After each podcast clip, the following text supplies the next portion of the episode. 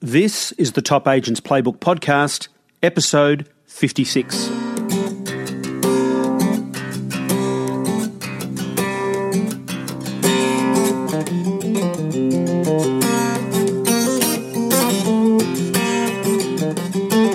Welcome to the Top Agents Playbook Podcast, the very best tips, tools, and ideas from real estate's top performers.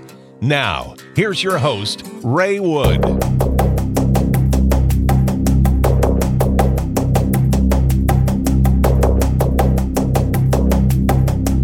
Everybody, and welcome back to the show. I have no idea what it's like to go to war. And I have no idea what it's like to wake up each day and face an enemy who's prepared to die in an effort to kill you. And I have no idea what it's like to walk into battle in full combat gear, carrying up to 90 pounds of weapons and supplies, with live rounds exploding all around you. But my guest for this episode does, and he's the co author of the number one New York Times best selling book, Extreme Ownership How US Navy SEALs Lead and Win.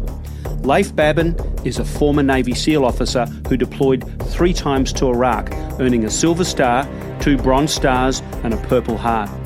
Leif was a SEAL platoon commander in the Battle of Ramadi in 2006, one of the most notorious battles of the war. He then went on to teach leadership to the next generation of US Navy SEAL leaders. He left active duty in 2011 and launched a leadership and management consulting company called Echelon Front with fellow former SEAL Jocko Willink to teach others how to build, train, and lead high performance winning teams. I really enjoyed this interview with Leif, and I think there are so many important lessons and strategies for business, relationships, and life. I've read Leif and Jocko's book, Extreme Ownership, but the audio book, read by the guys themselves, is awesome and very real. The audio book, which you can get at audible.com, takes you as close to the heat and danger of battle as you'll ever want to be. This isn't the movies, this actually happened. Well, well Leif Babin, welcome to the Top Agents Playbook. How you doing? Doing great, Ray. Great to be on with you today. Uh, I'd like to start off, uh, firstly, by saying thank you for your service. Well, thanks, Ray. It was an honor to serve, and uh, I'd, I'd, be happy to do it again in a heartbeat if they'd let me. Leif, can you take us back to your first deployment? I think it's 2006 in, in Iraq. Um, what was it like? I'm I'm sitting here at the cottage. It's about 35 degrees. I think the the uh, humidity humidity would make it probably about 45 degrees, but that would be nothing uh, compared to what you had to go go through with uh, with full full uh, battle gear and everything. I, I, don't know how many pounds of gear do you do you guys carry when you're on the ground? Yeah, well, my my what you're doing, talking about is my my deployment to Ramadi and what's now called the Battle of Ramadi in 2006. That was actually my second deployment as a SEAL, uh, as as a SEAL platoon commander and uh, in charge of uh, a, an incredible group of guys. Uh, and it was uh, it was some tough fighting. We had we had some some difficult, incredibly challenging, dangerous, sustained urban combat operations uh, day in and day out, and we were carrying you know as much as fifty or 60, maybe up to probably 80 or 90 pounds of gear, depending on how long we were going to stay. Probably the biggest thing that we were carrying with us on our backs was water. Uh, it just, you had to carry all the water in with you. And if you're going in for 24, 48 hours, you know, you're carrying a massive amount of, of water, maybe, you know, eight or ten of these like liter and a half uh, bottles in, in your bag. You can imagine those those those those weigh quite a bit. So it's uh, it's definitely it's definitely uh, challenging. The, you know the heat is excruciating over there. It's a you know 115, 117 degrees uh, Fahrenheit. You can do the uh, conversion to Celsius there, uh, it, it's uh, it's it's miserable. And that was the heat was actually such uh, so challenging that that was a major factor we always had to account in. You know that that heat exhaustion or heat stroke uh, is every bit as deadly as as uh, as the enemy. So you know one of the things we figured out really quick is that you know you're going out prepared for World War III in every operation. You know with extra magazines and rounds and hand grenades and rockets and you know. At the end of the day, you had to be able to move. Uh, and so at some point you have to just really take no you have to prioritize and execute as we talk about it take what's really important here's what we're going to take with us you know shave down that weight as much as you can and uh, and be able to go out and operate effectively in that environment Leif did any any of your training um, uh, in the states, or, or I'm not sure sure where the U.S. Navy SEALs train. But did any any of your training prepare you for that those kind of conditions? I know you spent some time in Darwin. yeah, my ship pulled into Darwin back in the day uh, when I was a surface warfare officer, and uh, that was a great experience. Got to go see some some saltwater crocodiles that uh, uh I didn't want to, I didn't want any part of. Those things are scary. I grew up with alligators on the on the Gulf Coast of Texas, and uh, you know those things maybe get twelve or fourteen feet long, no no big deal. But the uh, the seven meter salt uh, saltwater crocs were uh, pretty impressive.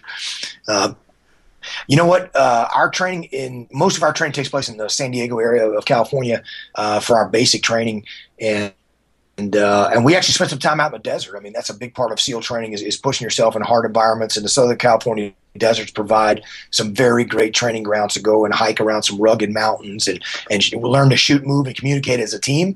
And you know, in those those desert environments, the temperatures get really hot, and, and it's similar to, to what you experience uh, overseas. Of course, when you get shot at with real bullets, it's uh, it's definitely a much more challenging environment.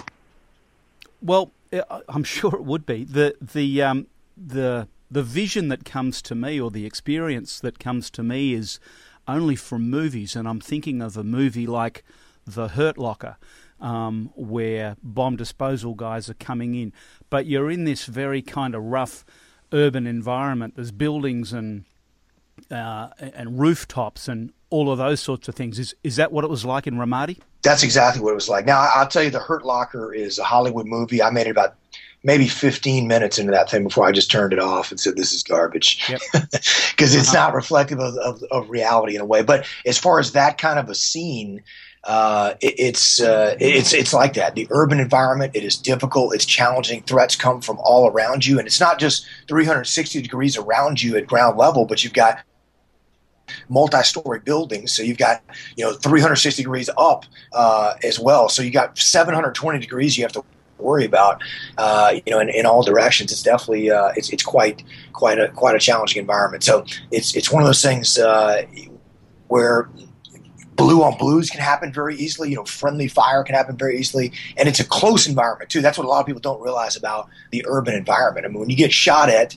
You don't know if it's are they 50 yards away and the guy's just a room deep in, in, a, in a building. Are they you know 200 yards away and you know in several blocks blocks away from you, uh, you know, three stories up. You just have no idea where where you're getting shot at from, how many bad guys there are, what they're going to do next. You know, the the uh, uh, is it friendlies, is it enemy? It's, just a very very challenging environment. We learned some really tough lessons learned in that environment, how to be able to operate effectively and efficiently, and, and, uh, you know, most of the time come back and bring our guys home. You you talked about in the book, and I want to get into the book in in the in a moment. The book that you wrote with Jocko Willink, but you talk about a um, a very uh, a potentially potentially disastrous blue on blue situation uh, with with with uh, mistaking the buildings.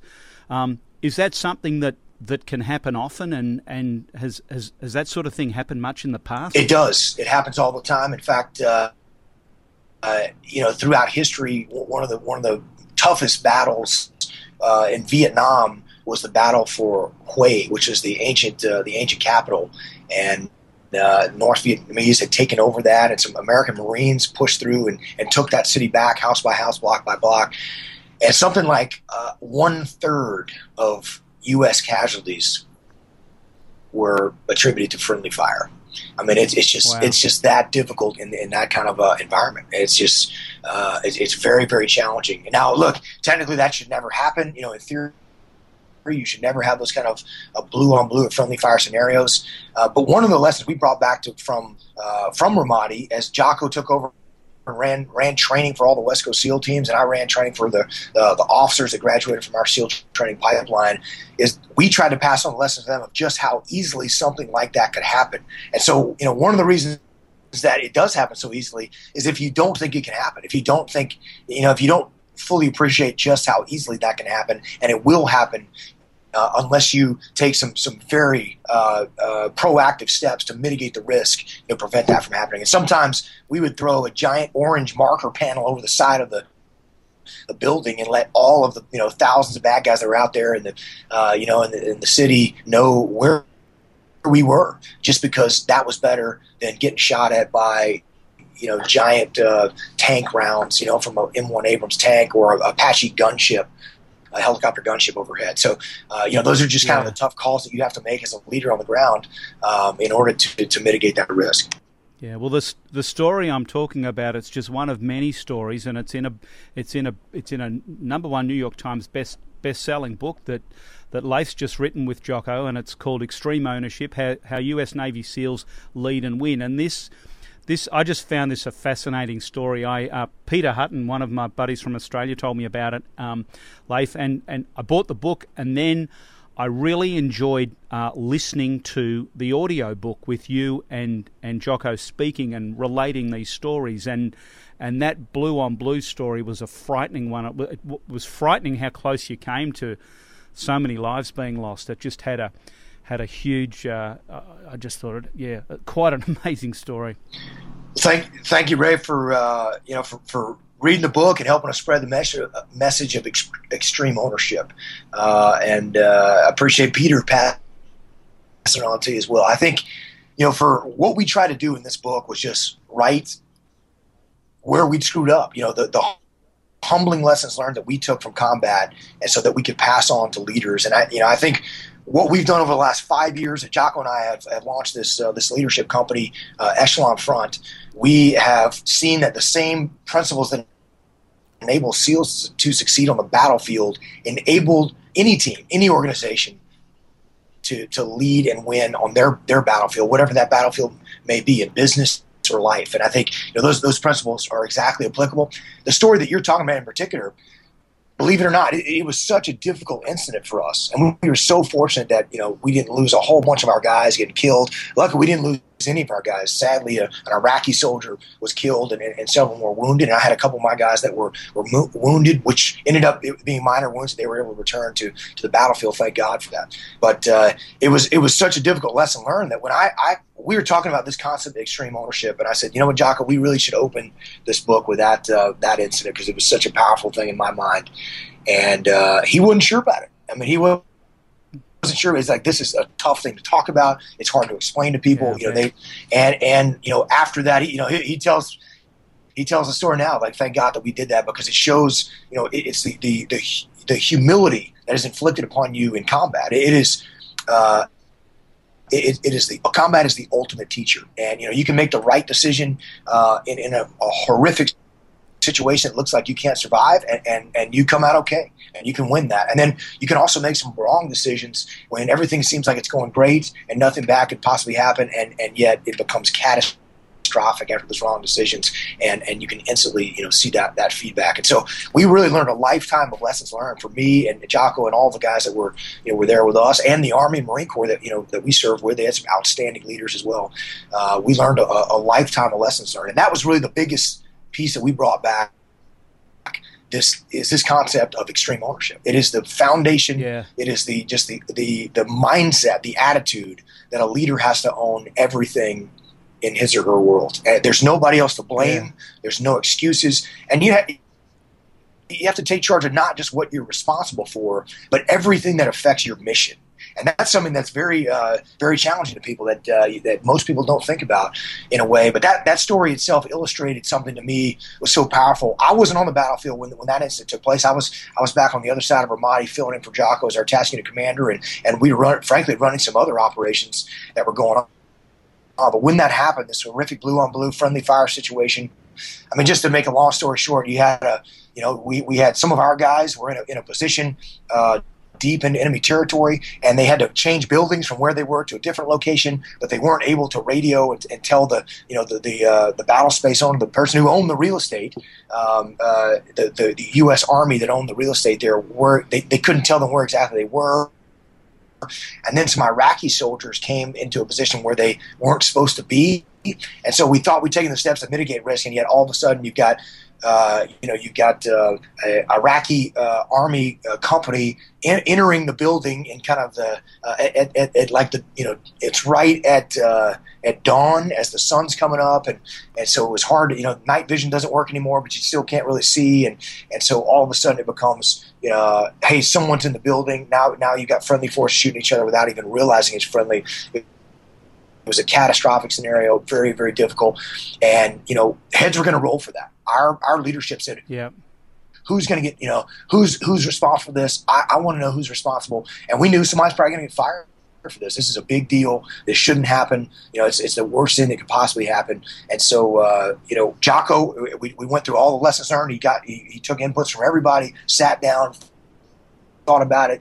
And at the end of the day, said something's missing here and realized, you know what? I'm in charge of this, this whole unit. And even though he hadn't been in, in that, he hadn't been on the battlefield at that very spot where that bad thing happened. He was in charge of it all and he was going to take complete ownership. So I was sitting in the room when he got up to brief, uh, and our commanding officer had, had come over uh, from about 30 miles away in another town called Fallujah, and uh, and there to, to uh, you know try to figure out what happened and what steps we were going to take to never let this happen again, and you know who was responsible for this. And Jocko went around the room. Who's responsible? Whose fault is this? Different guys raised their hands, said I should have done this, or I should have done that, or should have you know had better positive identi- uh, identification on my target. Should have done a better job of calling in our, our, our, you know our position over the radio. All these different things, and Jocko said, "No, it's not your fault. It's my fault. I'm in charge of this. Yeah. I'm not going to let that happen, and I, am gonna I'm gonna make sure that nothing like this ever happens again." And so uh, that was something where his you know the, the respect and admiration that we had for Jocko just went through the roof when, when he did that because we knew that he had pulled the trigger. You know, he hadn't been there in that position yet. He was taking ownership of it all, and because he did that, every one of us uh, learned lessons from that. We took those lessons, built them in uh, to uh, further operations and and that saved so many lives on the battlefield because we knew that uh, that this was going to this this made a huge difference. We weren't going to let those same mistakes get repeated again, and we took proactive steps to make sure that uh, that that didn't happen. We got shot at by friendlies pretty frequently, but we never let it escalate to a point where it got out of control. People got wounded or killed, and uh, we were able to control that every time and and, uh, and, and cease fire very rapidly one of the reasons I, I really liked that scenario, Leif, and that and that example was because I think immediately after after it, in the book, you know, fast forward to whenever it was, you and Jocko are in a are in a room talking to some senior managers in, in a company, and there were some major issues with this company.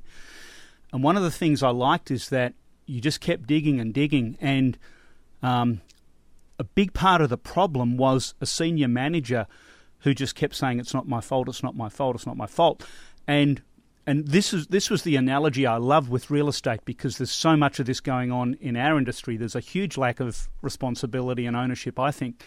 Uh, and when this guy actually turned around and he understood uh, and things started to change at that point. I just thought that, that was a, that was a wonderful example going from the battlefield and that extreme example of extreme ownership, uh, and then into the private sector as well. So.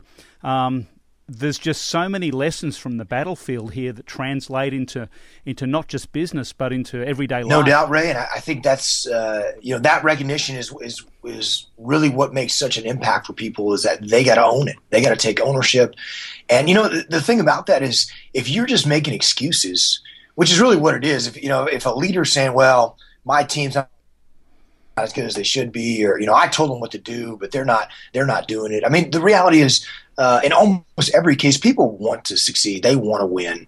Uh, you know, there's very, very rare exception to that where you just get a bad egg in there who just, you know, needs to get let go, needs to be terminated, or needs needs to be put in a different position, you know, than the one they're in. But that's that, those that's very rare. Most people do not need to be fired; they need to be led. And so, if the yep. team's not doing what they need to do, a leader's got to take ownership. And so, whether you're in a leadership position or whether you're on the front lines, you got to own things. And you know, in the real estate world, absolutely. I mean, it's easy to say, "Well, hey, I brought this deal in. The loan officer's not getting it done," or you know, the different pieces and parts of the team that you depend on, uh, it doesn't really matter. I mean, it's it's you, by you taking ownership, by you making sure that you're going to walk, uh, you're you're going to walk that deal across the finish line and get get it get it closed and get it you know get your your customer squared away.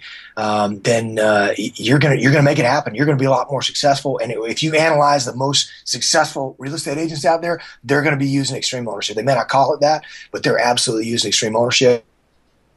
That's the really the the the single uh, greatest factor that we see across leadership in, in any capacity. And whether it was, you know, our guys, SEALs or Marines or soldiers on the battlefield, whether it's, you know, leaders across the business perspective, uh, you know, all the way down to the frontline troops that are just in charge of themselves and their piece of the mission.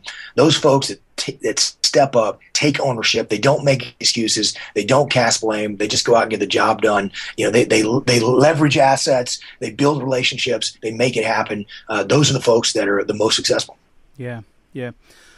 Leif, um, in I hesitate to ask this question, but I'm going to ask it anyway. In my research, I noticed that that you, are very close friends with uh, Chris Kyle, the, the Navy SEAL depicted in the movie American Sniper, the, the late Chris Kyle. Uh, did Chris's book inspire you to want to tell your story a little bit?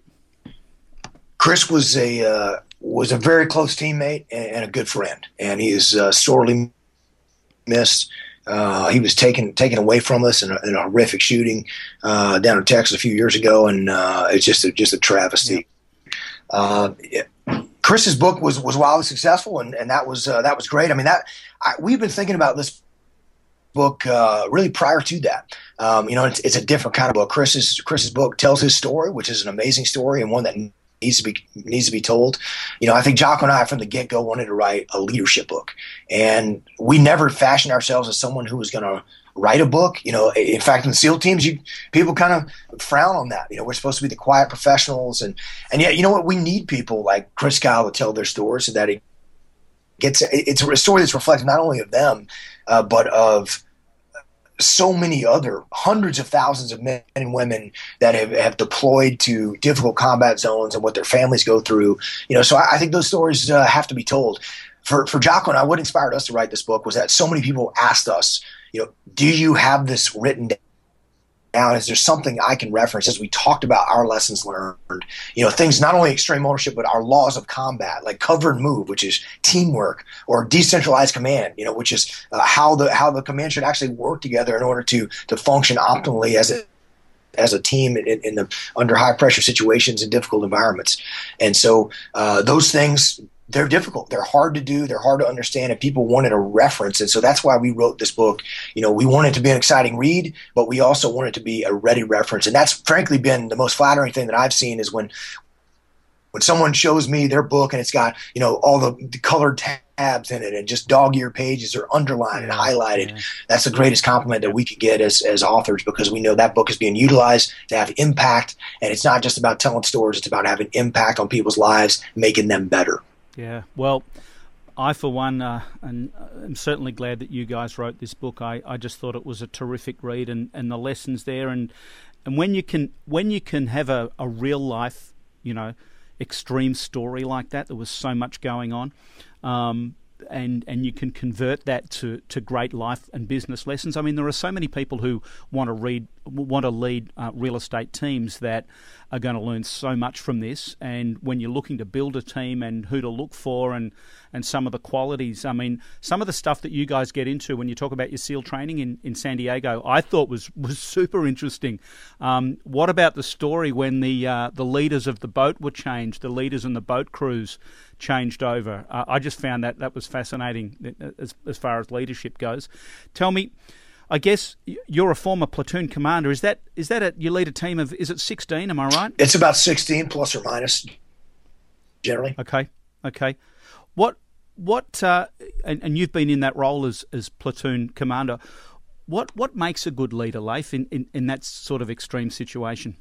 First of all, humility. I mean that that's the that's the biggest piece is you just got to be willing to listen. And if you think you have it all figured out, then that's just going to be very uh, you know, it's going to be very, very challenging for you because you can't take instruction, you can't accept criticism.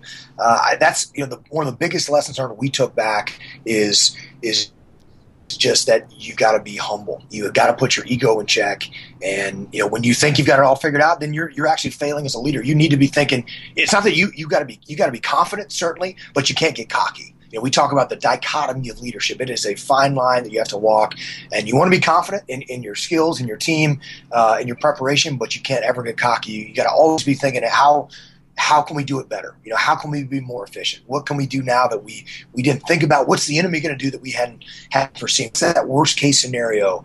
Am I prepared for that? Did we plan properly? Did we set up you know, uh, our, our uh, did we set up uh, risk mitigation levels that, that, can prevent us from, you know, from having those worst case scenarios happen or, or, enable us to survive when things are difficult. So uh, I think those uh, those that, that, quality of humility is first and foremost most important, and just eager to learn all the time, uh, knowing that you don't have it all figured out. Yeah, yeah. Um, in the book, you talk about the many lessons learned from the battlefield. One you keep returning to, and you mentioned it earlier in the interview, is to prioritize and execute. Is that because there's so much going on when you're in combat? You're, you're trying to you're trying to process dozens of decisions in every minute.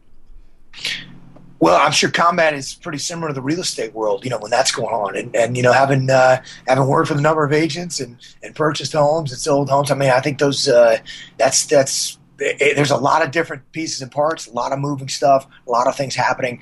You know, so what do you do when you have 35 things that have to be done right now? How do you handle that? Particularly when the pressure's on and there's a timeline and you've got some angry, you know, you got some angry uh, buyer or some angry seller who's, you know, wants the demands or answers or wants something to happen right now. Uh, you know, th- there's just uh, how do you handle those kind of situations? Well, in combat, there's that much more pressure when people's lives are at stake. And you know, you mentioned the, the movies earlier.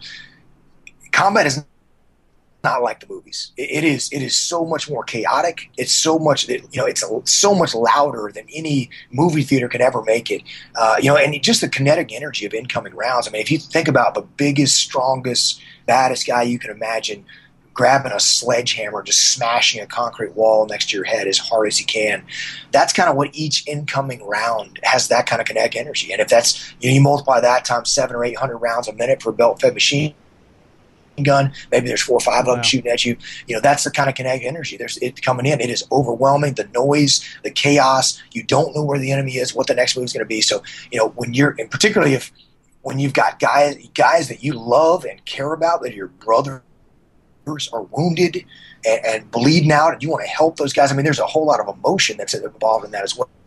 So how do you, you know, how do you handle a dozen of problems like that simultaneously? The answer is you can't. You have to take a step back, figure out what the highest priority is, and execute toward that accomplishing that highest priority task. That's what we mean by prioritize and execute. And how you do that, how we tell our leaders to do that is relax, look around, and make a call.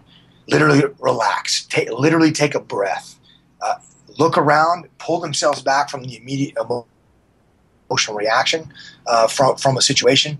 You know, look to their left, look to their right, figure out what what you know what in the strategic picture, what's the most important thing, and, and then make the call to get the team executing, you know, to accomplish that highest priority task.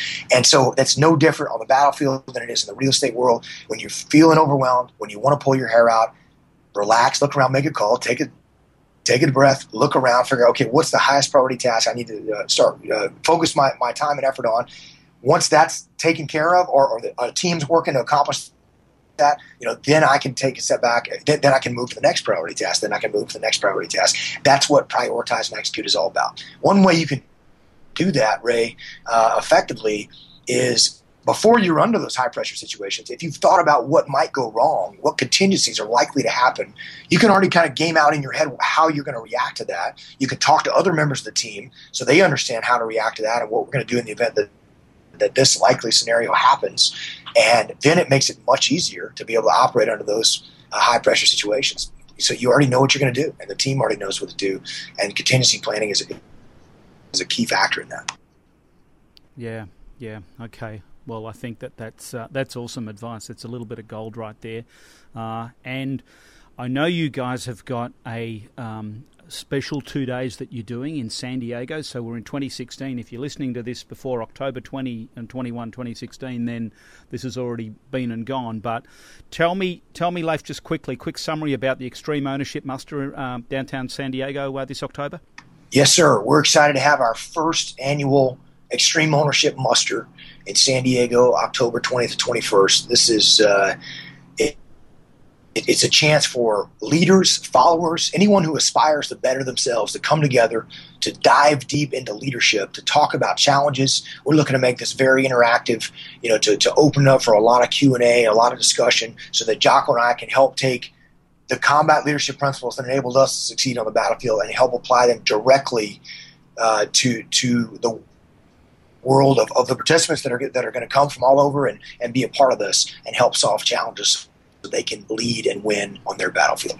Yeah. Okay. Well, that just sounds like an awesome event. Uh, awesome event. You can get uh, the full link and, and more info in the show notes. Just go to topagentsplaybook.com. I'm also going to put a link to uh, the book Extreme Ownership: How U.S. Navy SEALs Lead and Win uh, by Jocko and Leif. Well, Leif, I want to move towards winding up. Thank you so much uh, on behalf of myself and, and all of my listeners, and I guess hundreds of thousands of people who are getting value from this from this amazing book thank you so much for writing the book.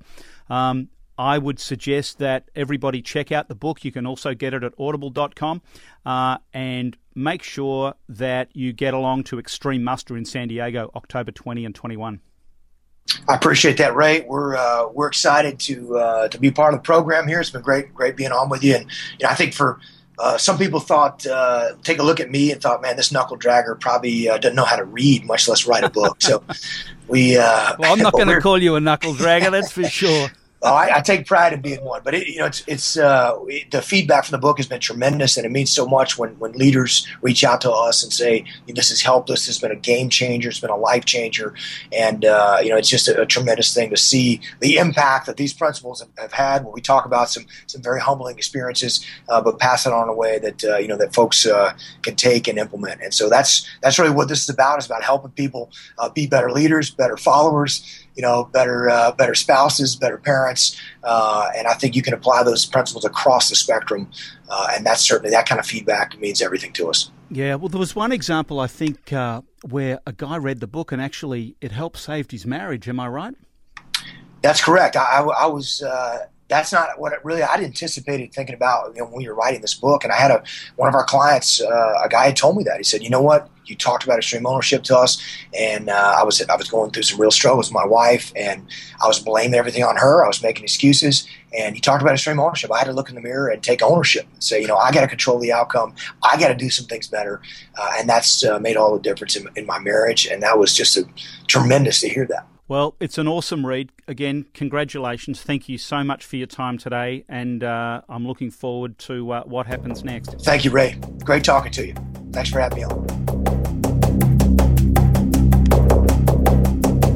The Top Agents Playbook podcast is proudly sponsored by Locked On, real estate's best software. For show notes from this episode, free downloads, your Locked On Discount for Life link, and Ray's blog, head over to topagentsplaybook.com.